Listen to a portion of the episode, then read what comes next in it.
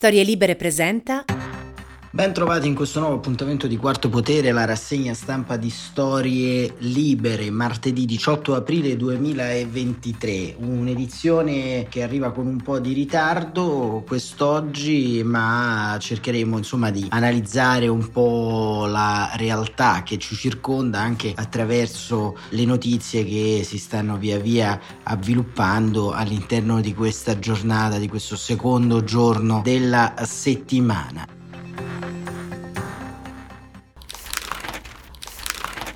Senza dubbio è interessante vedere sui giornali online soprattutto come viene raccontata la cattura dell'orsa JJ4 4. Un'orsa che, come sapete, si è resa protagonista dell'uccisione di un runner qualche tempo fa, che precedentemente nel 2020 aveva aggredito altre due persone e appunto è stata catturata questa mattina, ci raccontano tutti i giornali, tra cui La Repubblica, stamattina dai carabinieri della forestale. L'orsa JJ4 è stata catturata in Trentino, rallentata dalla neve da tre cuccioli al seguito. La fuga, scrive il collega di Repubblica Giampaolo Visetti, di JJ4 è finita. L'orsa che il 5 aprile ha attaccato e ucciso il runner trentino Andrea Pavi nei boschi sopra Caldes in Val di Sole è stata catturata la scorsa notte a pochi chilometri dal luogo dell'aggressione. A partire dal fine settimana, grazie anche a una nevicata che ha reso più visibili le sue orme, due squadre di guardie forestali la stavano braccando con i cani alle pendici delle Dolomiti del Brenta. L'animale, forse anche seguito dai tre cuccioli di 16 mesi, si era spostato in un'area più impervia e solitaria rispetto al Monte Pellè e al fondo della Val di Sole. La sua presenza era stata infine segnalata nella selva sopra i paesi di Carciato e di Maro verso la località Folgarita in direzione Madonna di Campiglio a quota 1400 metri. Qui, grazie a orme nella neve e al fiuto dei cani, capaci di distinguere le sue feci e le tracce del suo pelo, è finita in una trappola a tubo posizionata nell'area dell'ultimo avvistamento. Immediato, grazie a Radio Collare pur spento d'agosto, il suo riconoscimento. Dalla scorsa notte l'animale si trova nel recinto per la fauna selvatica del Castellier, sopra Trento, che già ospita M49. La fuga di JJ4 è finita alle 23 della scorsa, attirata da frutta, miele e mais. L'orsa è entrata nella trappola posizionata lungo il corso del torrente Meledrio, che poche centinaia di metri più a valle si immette nel torrente Noce, all'altezza del paese di Monclassico. Il suo destino, secondo l'ordinanza del presidente della provincia Maurizio Fugatti, è di essere abbattuta.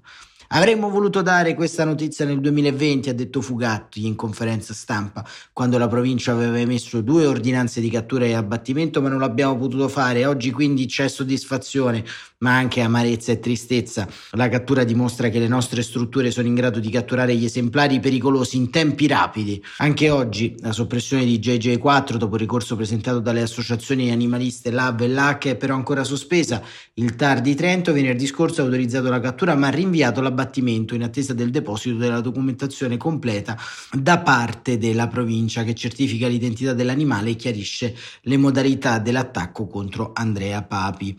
E continua Repubblica e giudici amministrativi hanno chiesto anche il deposito del parere favorevole dell'abbattimento da parte dell'ISPRA, l'istituto statale che ha ultima parola sulla sorte delle specie di animali protetti. La provincia di Trento ieri ha annunciato il deposito della documentazione richiesta, il via libera formale di Ispra già espresso è atteso a Trento entro oggi. Per questo il presidente Fugatti ha chiesto al TAR di anticipare la propria convocazione per la valutazione del ricorso animalista fissata all'11 maggio.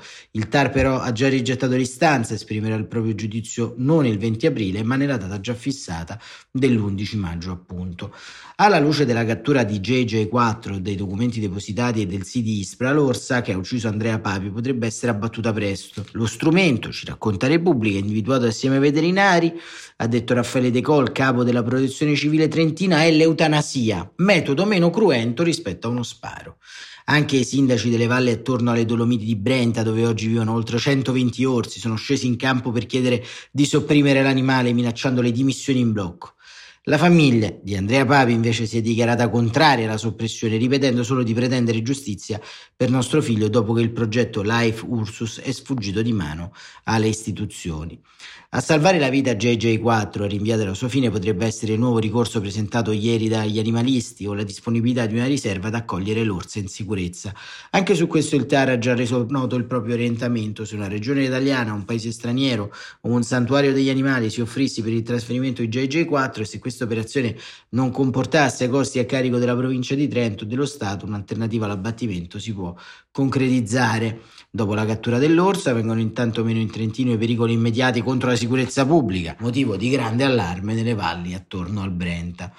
Resta però ora da catturare MG5, l'orso che a inizio marzo ha attaccato un uomo in Val di Rabbi, ed M64, l'esemplare accusato di numerosi danni contro gli animali domestici, per il quale però Ispra non ha ancora dato il via libera all'abbattimento. Tempi più lunghi e incerti si prospettano per l'attuazione del trasferimento di almeno 70 orsi dal Trentino, chiesta da Fugatti al ministro dell'Ambiente Pichetto Fratin. Se nessuno si farà vivo per accogliere gli animali del progetto europeo Life Ursus, che Fugatti non vuole più, difficile prevedere il loro destino. Abbiamo Abbiamo 70 orsi in eccesso, ha ripetuto Fugatti, di orsi ne abbiamo per chi vuole ospitare. Esemplari. E attendiamo proposte. Allora, questo dramma purtroppo che è costato la vita al giovane runner Andrea Papi ci porta un po' all'interno di questo dramma tutto italiano, un dramma di contraddizioni, ma al tempo stesso di una uh, mole propagandistica molto interessante da analizzare. La caccia all'orso, l'orso storicamente nella propologia, nella favolistica è sempre stato l'animale cattivo, la eh, in qualche modo specie da abbattere senza se e senza ma. Siamo stati in qualche modo educati che gli orsi sono cattivi, che ci sono alcuni animali che ovviamente fuori dalla cattività difendono, come giusto che sia, il proprio territorio e il caso, secondo quanto ricostruito da associazioni e anche studiosi più eminenti, insomma, del sottoscritto ed esperti sicuramente del sottoscritto, che ovviamente i gradi di aggressività cambiano in base alla fattispecie appunto della personalità dell'animale, così come capita per gli umani, ma che fondamentalmente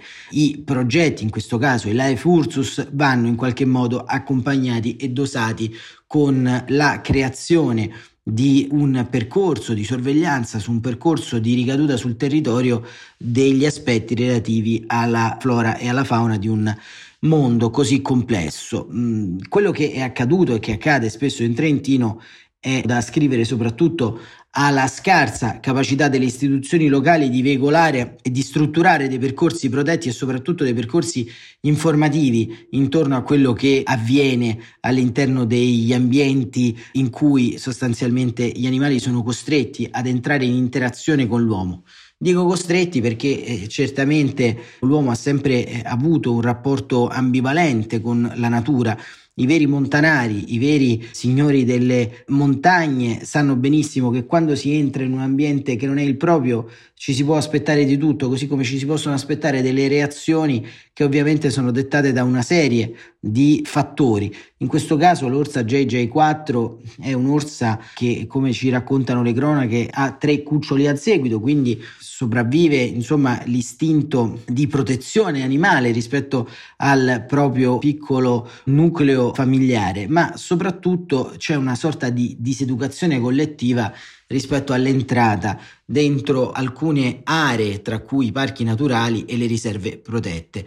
Ma soprattutto è, è molto originale che intorno agli enormi problemi che il Trentino Alto Adige la provincia autonoma di Trento si trovano ogni giorno a contrastare, soprattutto in sede naturalistica come la tutela del territorio il dissesto idrogeologico e dall'altra parte con aspetti di cronaca abbastanza importanti come il rischio di infiltrazioni mafiose all'interno del territorio. Ricordiamo che è stata emessa qualche mese fa la prima sentenza per associazione mafiosa e per ndrangheta all'interno del territorio del Trentino Alto Adige. Sostanzialmente abbiamo una nuova emergenza che fa il paio con l'emergenza migratoria, ovvero l'emergenza dell'orso bruno.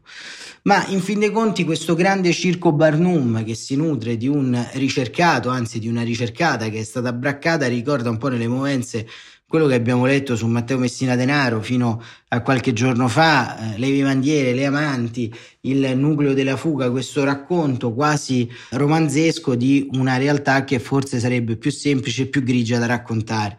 Ma soprattutto l'Italia è anche quel paese che si fa in qualche modo sfuggire cose ben più importanti, così come è accaduto qualche giorno fa con Artem Us. Artem Us è un russo sospettato di spionaggio che è fuggito. È fuggito come l'Orsa JJ4 aveva un braccialetto elettronico che forse funzionava, forse non funzionava, ma Salvatore Merlo il 15 aprile ci racconta di come l'Italia è anche questo paese, il paese che si spertica in dibattiti intorno a un'orsa che senza dubbio rappresenta un problema di natura limitata, insomma, rispetto seppur alla tragedia che ha investito la famiglia Papi, ma si fa scappare una spia russa, così come era già successo in passato. E Salvatore Merlo sul foglio scrive che la fuga di Artem tra commedia e il precedente di Mifsud. Semplifichiamo estremamente, scrive Merlo. La sola idea che i servizi segreti debbano essere avvertiti da qualcuno sul fatto che in Italia c'è un tizio russo amico di Putin agli arresti domiciliari getta come evidente un'ombra di comicità su tutta questa faccenda.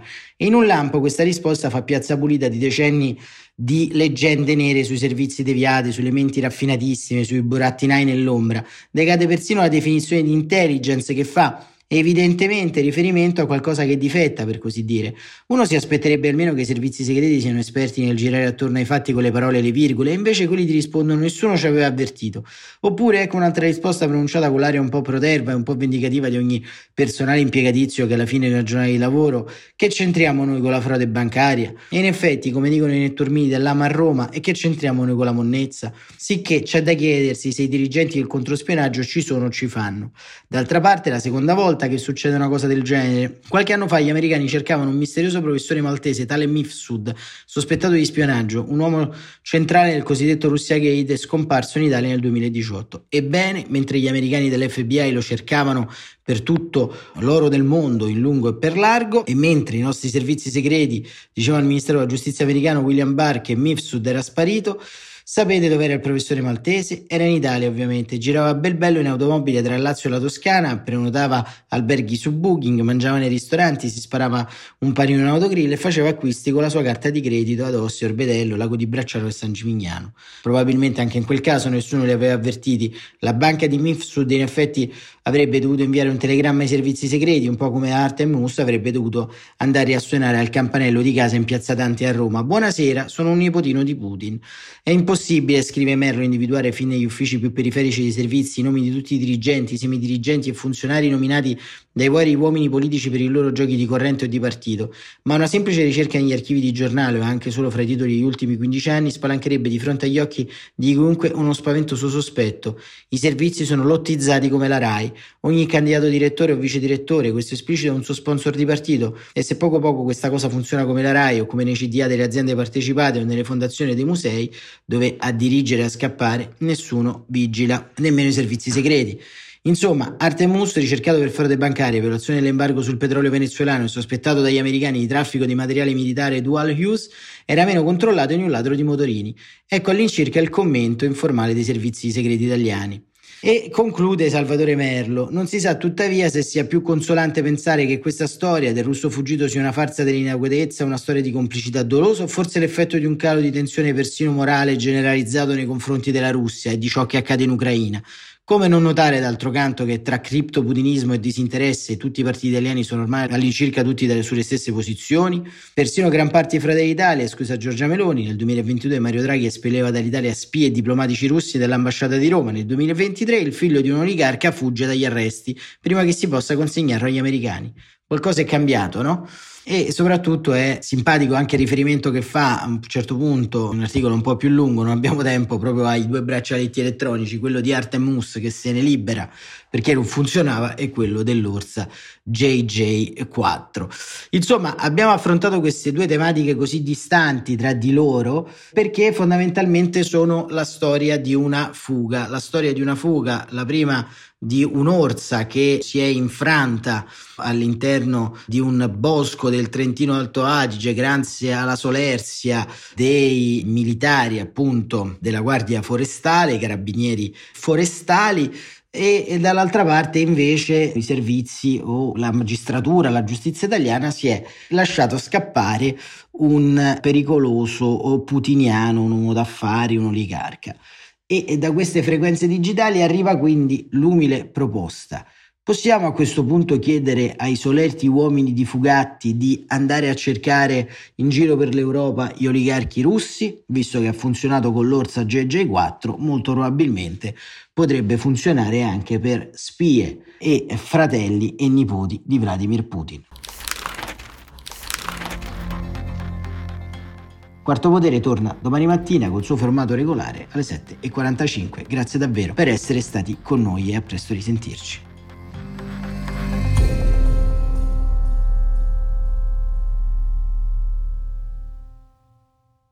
Una produzione storielibere.fm di Gianandrea Cerone e Rossana De Michele. Coordinamento editoriale Guido Guenci.